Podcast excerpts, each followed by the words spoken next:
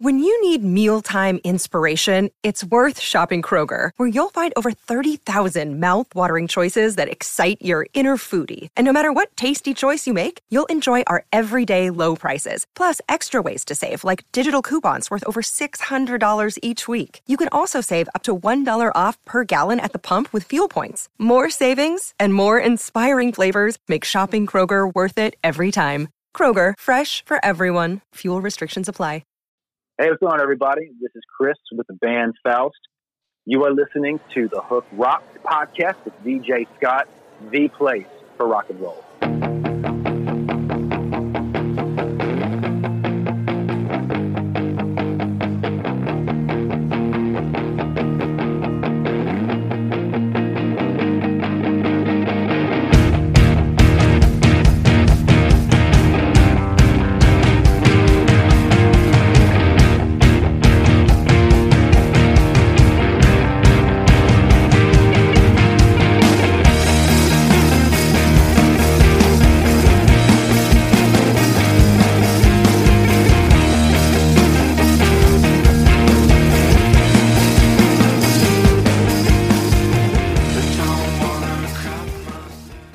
Good evening, everybody. Welcome back to the Hook Rocks, the ultimate rock community podcast. I'm your host, Jay Scott. Hope you're doing well. Hope you're staying safe and staying healthy. As I say at the beginning of every episode, it is out of control out there. Hope everyone is using this time to discover new things or revisit old things or just do something that helps make you happy. It's important to keep that smile on your face. Try to find some sort of socialization, either, on these Zoom meetings or group calls or FaceTime or whatever.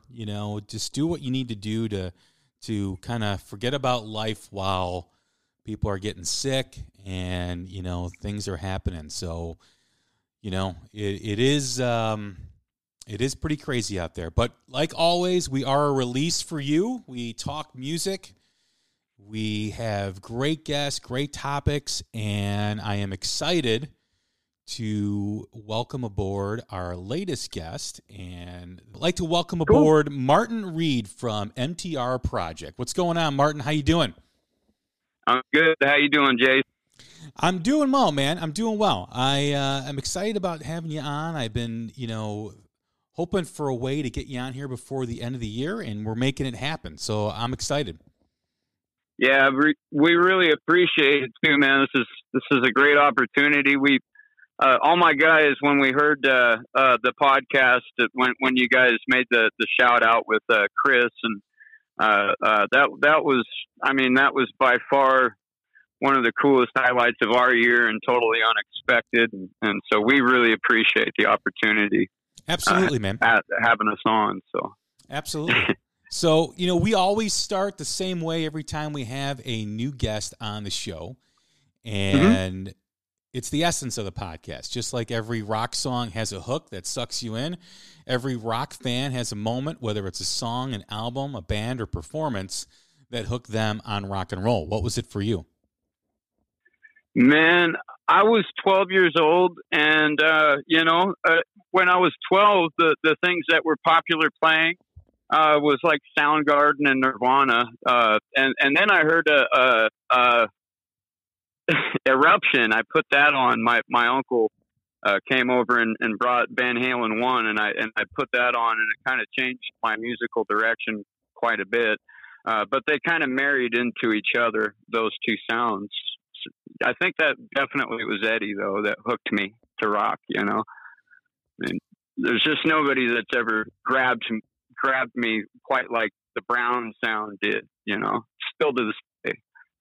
Where did it go from there? I mean, Eddie is a big influence for a lot of people, Yeah. I mean, I still remember hearing Van Halen 1 for the first time when I was 8 years old.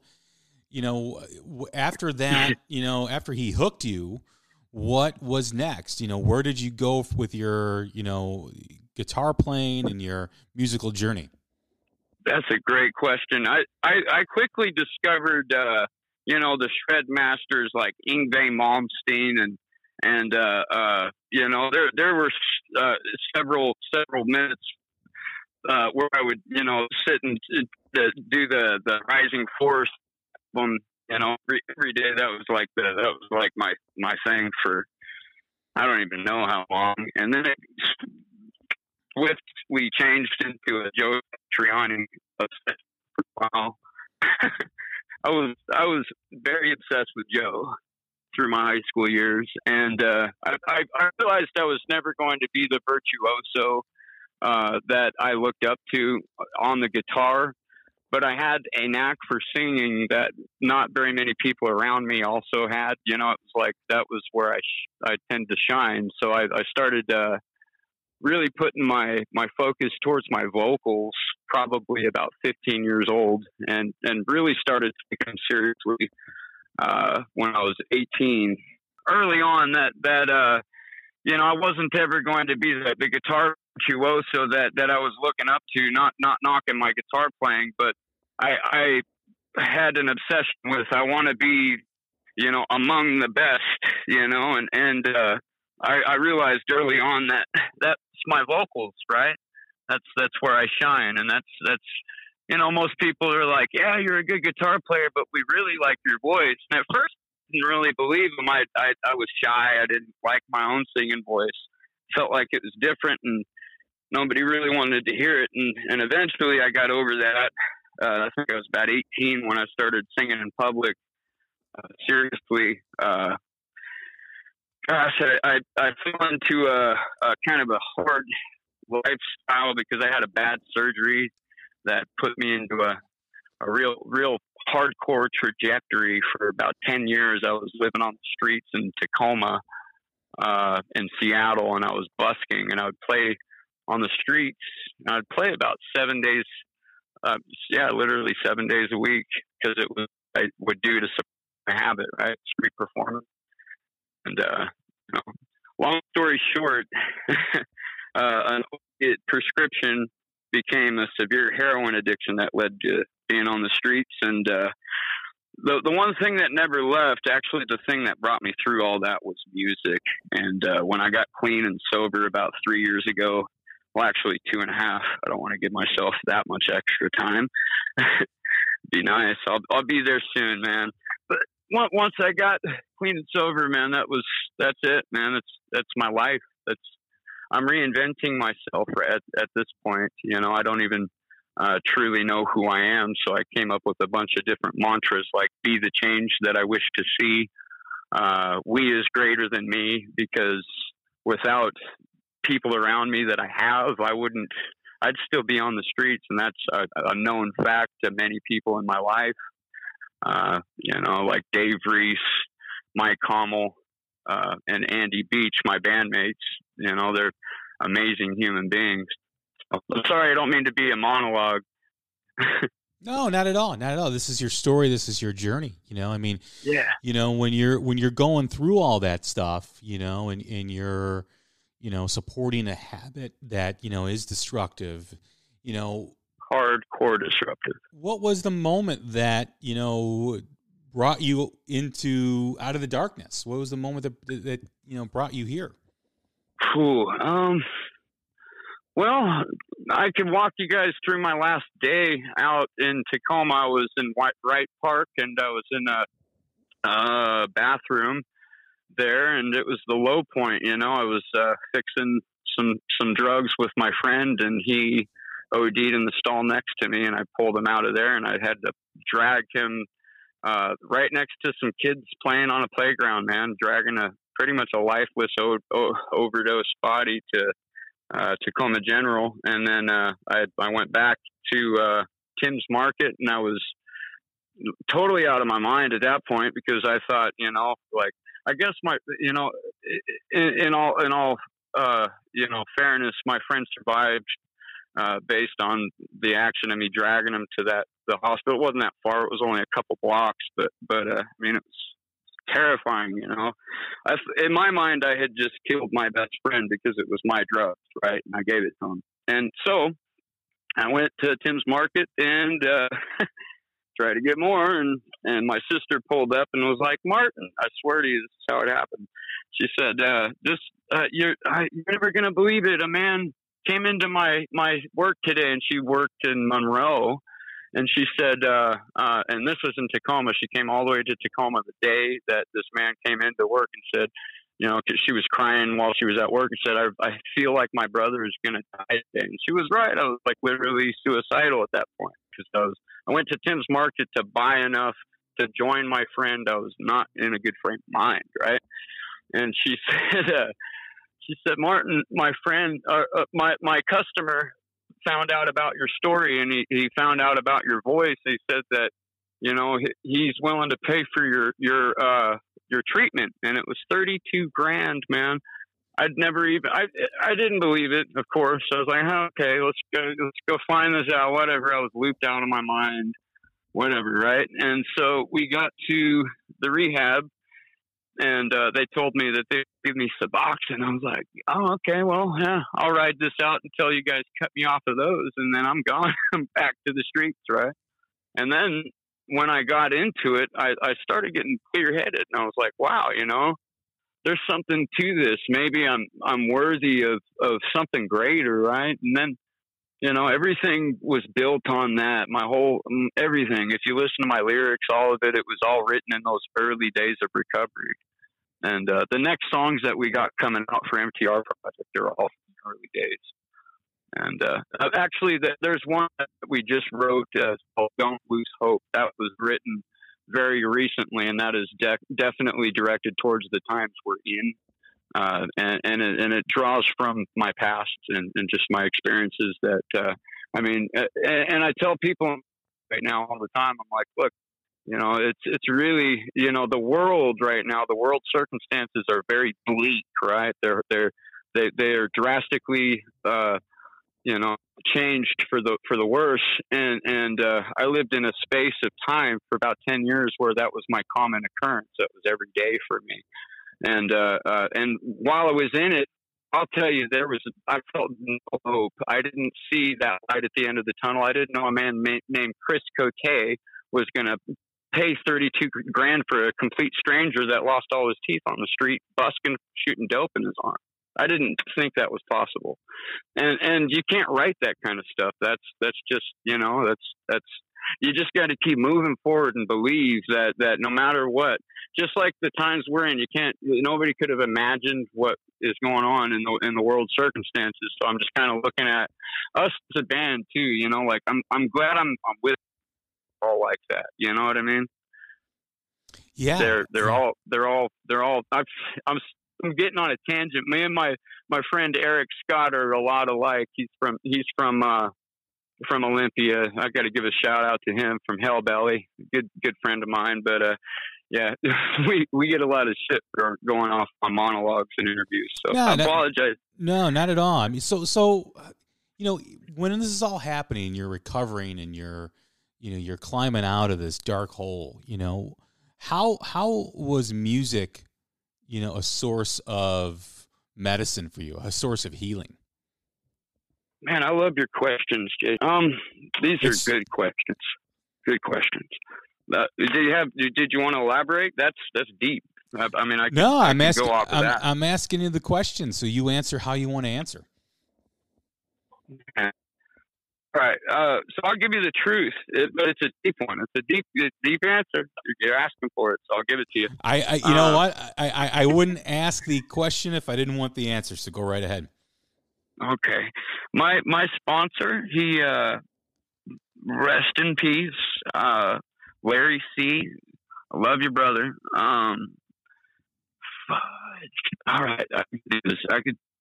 All right, so he asked me to write my songs into my fourth step, and this was about 3 days before he committed suicide with heroin. So, I mean, if it's too tough for you to answer this, we don't have to. No, it's cool, man. I don't mind, because this is my story, and I feel like everything is irrelevant. You went there, so I appreciate it. You know, Larry C was an amazing human being, and I feel like you did a good service to ask me that question. So yeah, that's what happened, man. My recovery fuels my music, but I'm trying to kind of find another source too, where it's not all about you know, like the we is greater than me is kind of evolving, right? Into how do I make my message so that it benefits everyone and not just me constantly benefiting from it. You know what I'm saying? Like an inward recovery. Actually, I'll tell you what it is, man. When Larry committed suicide from heroin, and mind you, he was an alcoholic. He did not use heroin. And I was giving him my fifth step, like, as that happens. And to people that are in recovery, they'll understand what that means. And so I took a lot of self-blame. I was not doing well. And I said, you know, if only I had released a song called Never Give Up, which I still haven't done because I want it to be right. It's one of those songs that when I release it, I want the momentum and the power to be to the point where it gets out to the masses, because I know it has that potential to, you know, possibly turn some people from making that ultimate horrible decision that my dearly beloved and missed friend made, you know? And so once that happened, and then the longer I stay clean and sober, the more I hear about people that go back out and use and they die. Right. And it happens so much for people who are, like, you know, in the music industry too. And so early on it was like, okay, that's not going to be me. I'm going to be all breaking that stigma, because that's not what music should be about. It's not what it is about. Music for me, it's not what it's about. You know, it's life, it's medicine, you know? Mm-hmm. So you know, having this outlet of music, you know, during your recovery, you know, how has it helped you, not just to write lyrics and whatnot, but like, how has it, you know, been able for you to stay focused and to have that, to know that, you know, you have this passion, this outlet, this, you know, this thing that can help you get through whatever it is you're going through on a daily basis, and, you know, helping your recovery each day? Yeah, no, that's a good question too. It becomes like a sense of duty to self and others, right? It's like, it's like destiny. Once you find your once you're walking in, the footsteps of your destiny, I was just telling my fiance, Rachel, just a couple days ago, I was like, wow, this feels so strange. It's like I know what my story is already supposed to say, and I'm just forcing it to happen right now. I'm just making it happen. I'm not taking a no for an answer, right? I'm not letting anything say, okay, well, you know, right now you can't play. I'm like, well, you know, I really hadn't played for 10 years, you know, and you know, and I'm just constantly looking at the positives, you know, because my brain is always telling me I can't, and the spirit's always saying, oh, well, let me show you. It's like, I guess that's self-discipline. It took me forever to figure that out, right? I'm constantly, like, looking at, like, how do I make myself a more rounded musician now? I'm thinking about the music, right? It's about the music for me, 100%. So super good question. You released this EP. Tell us about, or what was the creative process, and how did, you know, this come to be? I mean, going from being in recovery for 2.5 years to coming out with an incredible EP that has all the elements of, you know, Alice in Chains and Black Label Society, and just a beautiful record, beautiful songs. And, you know, how was this creative process with all that you were going through? How did it come to be? So, I met, early, I'll give you the full story. My friend, Jeff Hauheisel, and I started a band, in 2018, and it was before MTR Project. It's called, Carnelian. And we named it that because we would go to the rivers, the Washington, Pacific Northwest rivers are full of a gemstone named the Carnelian Agate. And it's known across the world as the Singer's Stone. And so we chose that as the name of our band, just kind of give props to the Pacific Northwest, right? Due to creative differences, we ended up, you know, going separate ways. And, you know, that, but mind you, that definitely formed and started the trajectory of the sound of MTR Project. That was also with Forks on the drums. And so that's my shout out to my, we became, what was that MTR again? You were breaking up. Who's on the drums again? Repeat that sentence. Latoya Forks. Yeah. She's an amazing drummer from the Pacific Northwest, truly just a prolific artist. So then we realized that we all had just different trajectories in life, right? And different interests in music. And so I went off of, initially it was going to be the Martin Thomas Reed Project. I didn't like that. I felt like it was too, you know, look at me or whatever, excuse me. And so then I you know, and that I felt like I was going to be like, well, then I would have to record all the instruments and do everything myself, which I just didn't want to do that. I wanted to have something real. I wanted that band, right? And I was good friends with Dave Reese. He's the original bass player from Malfunction before Andy Wood took over and played the bass while singing. And then he split off and did his own thing with a band called Skin Diver.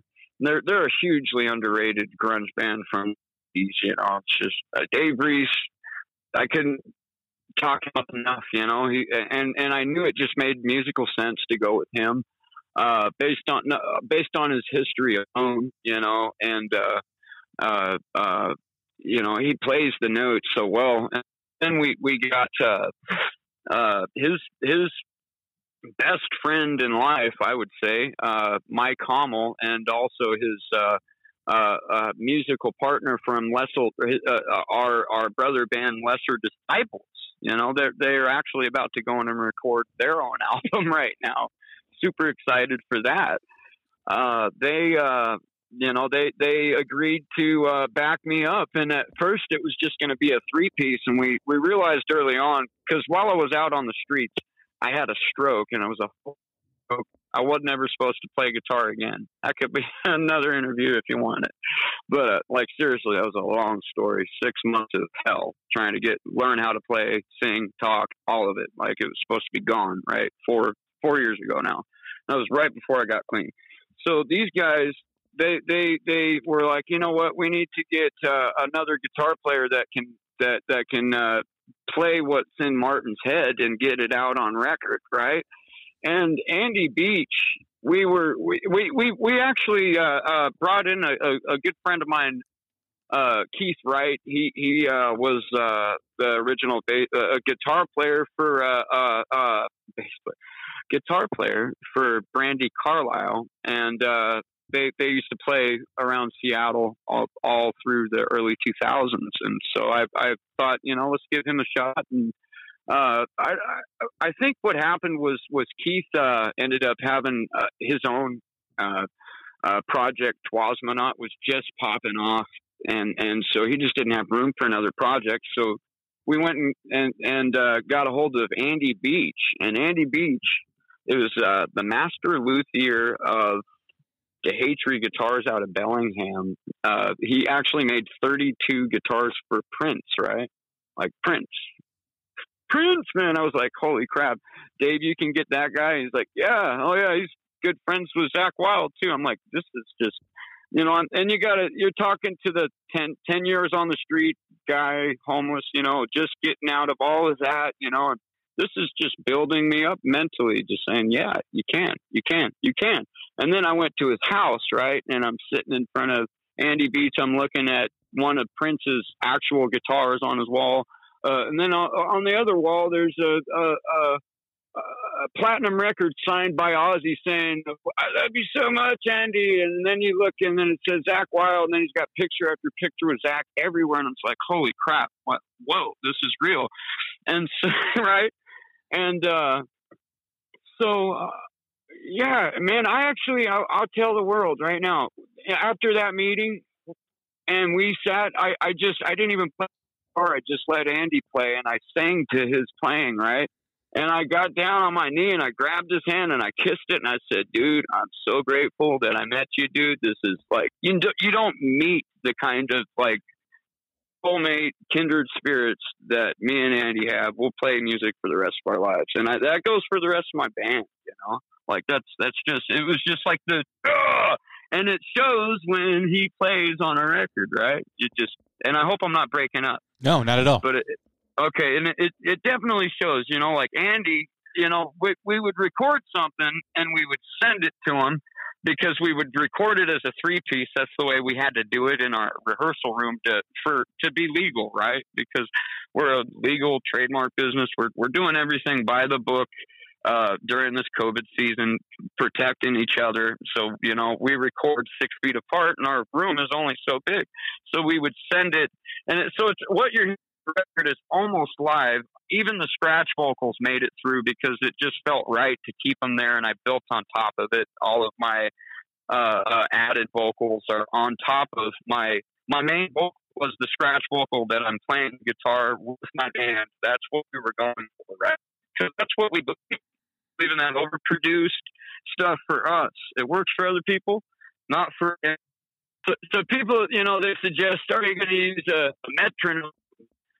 And I'm like, "No, I mean, well, you know." And then I show them opposing voices, and they're like, "Well, maybe you don't need to use a metronome." You know, like these are, and I'm not going to put anybody under the bus, but you know, these are engineers that are like, "Oh, we've never recorded a band without a metronome before. We'd prefer that you use one." And then I show them opposing voices while I'm soliciting to record the next half of our album.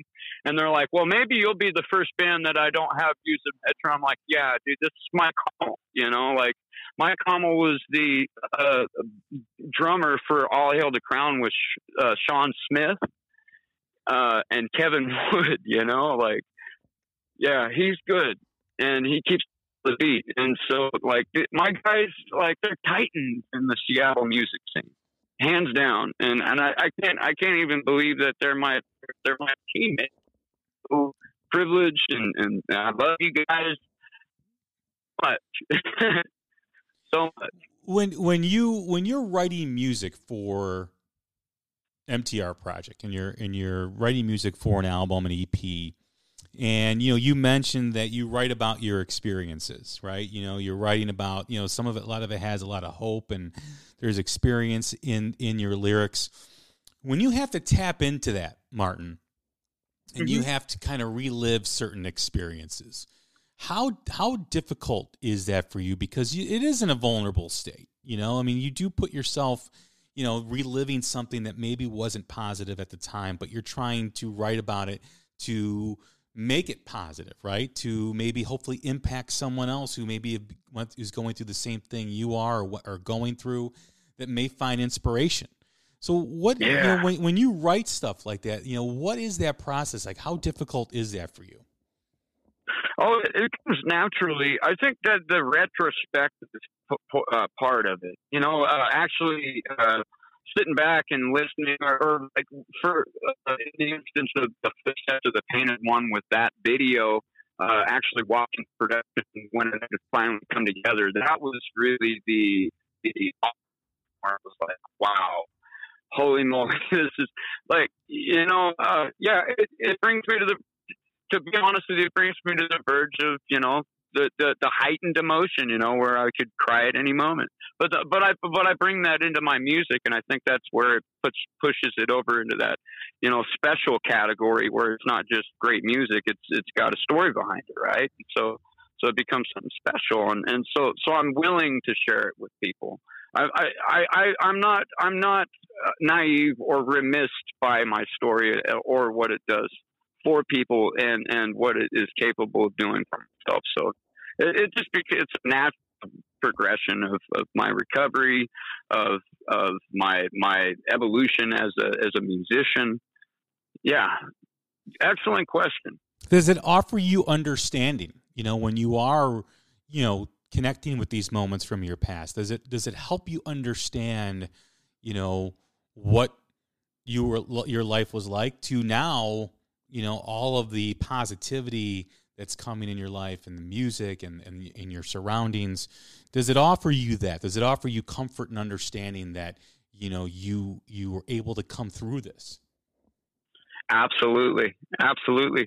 And I think that might be the shining hope.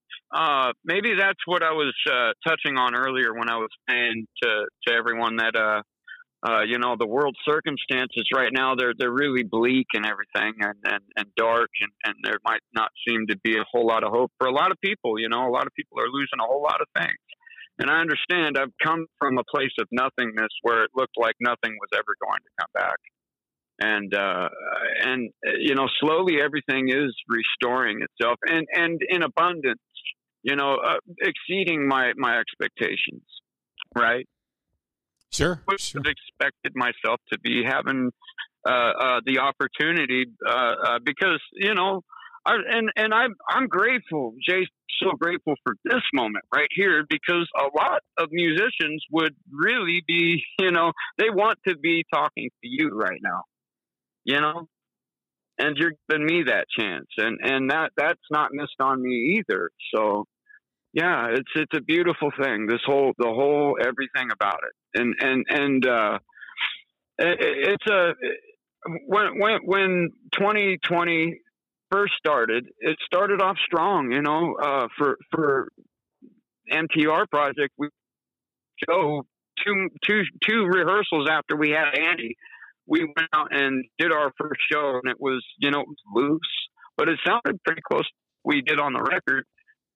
Because we did the record literally right after, because everything shut down and we didn't even have a chance to rehearse. And I said, well, let's go make a demo so that we have something to rehearse to, you know, at home while everything shut down. And then when we heard what I was, you know, anticipating to be a demo, you know, Mike Hommel pulls it and he's like, no, let's have Don Gunn, who, you know, produces and mixes and masters Death Cab for Cutie.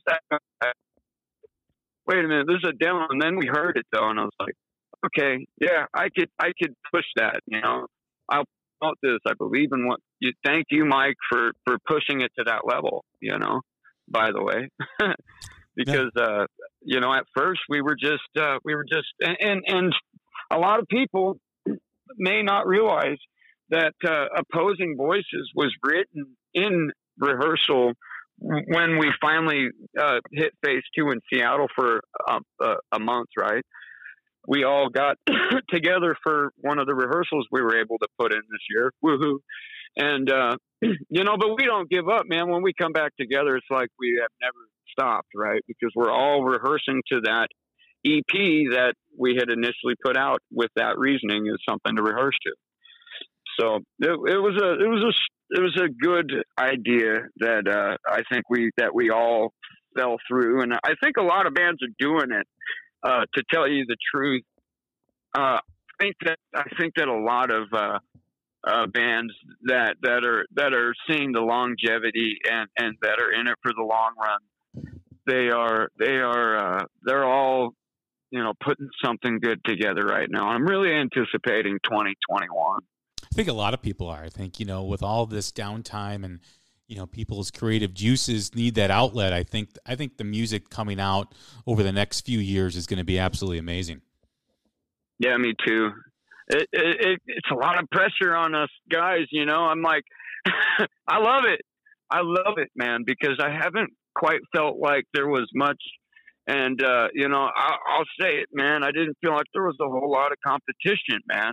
And that was because I heard a whole lot of quality music with not a whole lot of substance behind whatever they were putting out. It's just like, okay, you know, that's my own 2 cents on the music scene, and that's mainstream, right? There's tons of underrated stuff that just isn't getting talked about. And I think that times like now is when the scope it is removed from the you know, kind of like this, what is it? Like this media creation of what a rock star is supposed to be. And then we get like a microscope on, you know, the musicians, the real freaking artists, you know, the John Lennons of our time or whatever, you know. That's what we need right now is people like that are going to come out and do it boldly, you know, and you know, without stepping on the little guys. Like, I got something written on my mirror in my 32-foot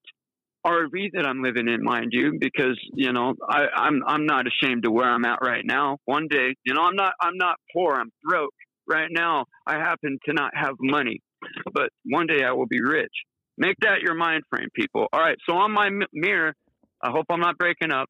Be kind, be humble, and love everyone. That one thing saves me all the time, especially now, you know, because I'm human and I'm constantly, you know, finding myself being a judgmental jerk in my head, you know, towards things around me, myself included. And I just remember that I am a part of everyone, so I got to love myself first before I can love anyone else. And so, you know, writing stuff like that is a big part of my music. Love, man. Love is the motion that we are going with.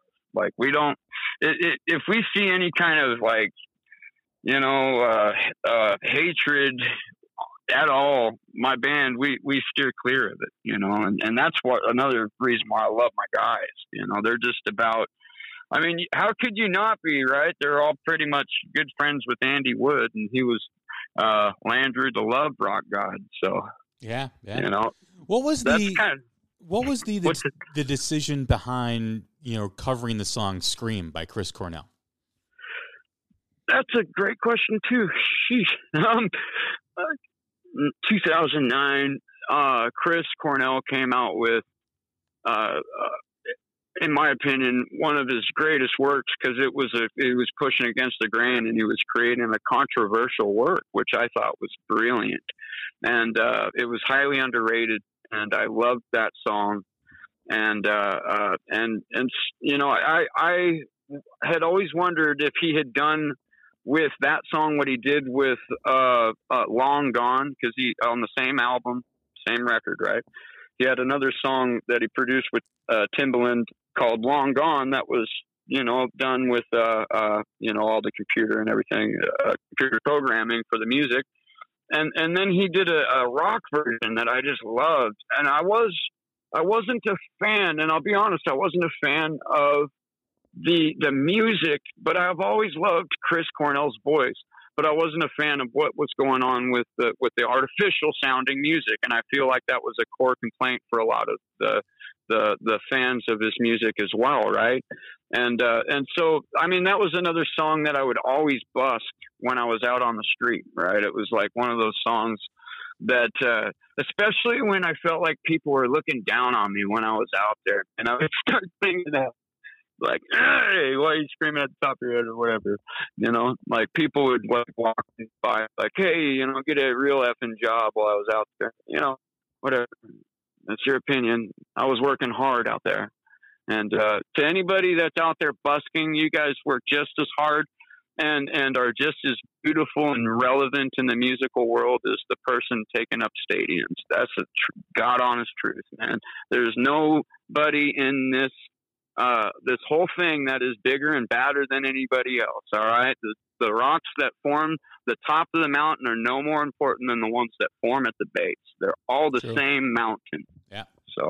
So, you know, the song, you know, Scream ended up on this EP, you know, and this is a song that you've been performing for a while.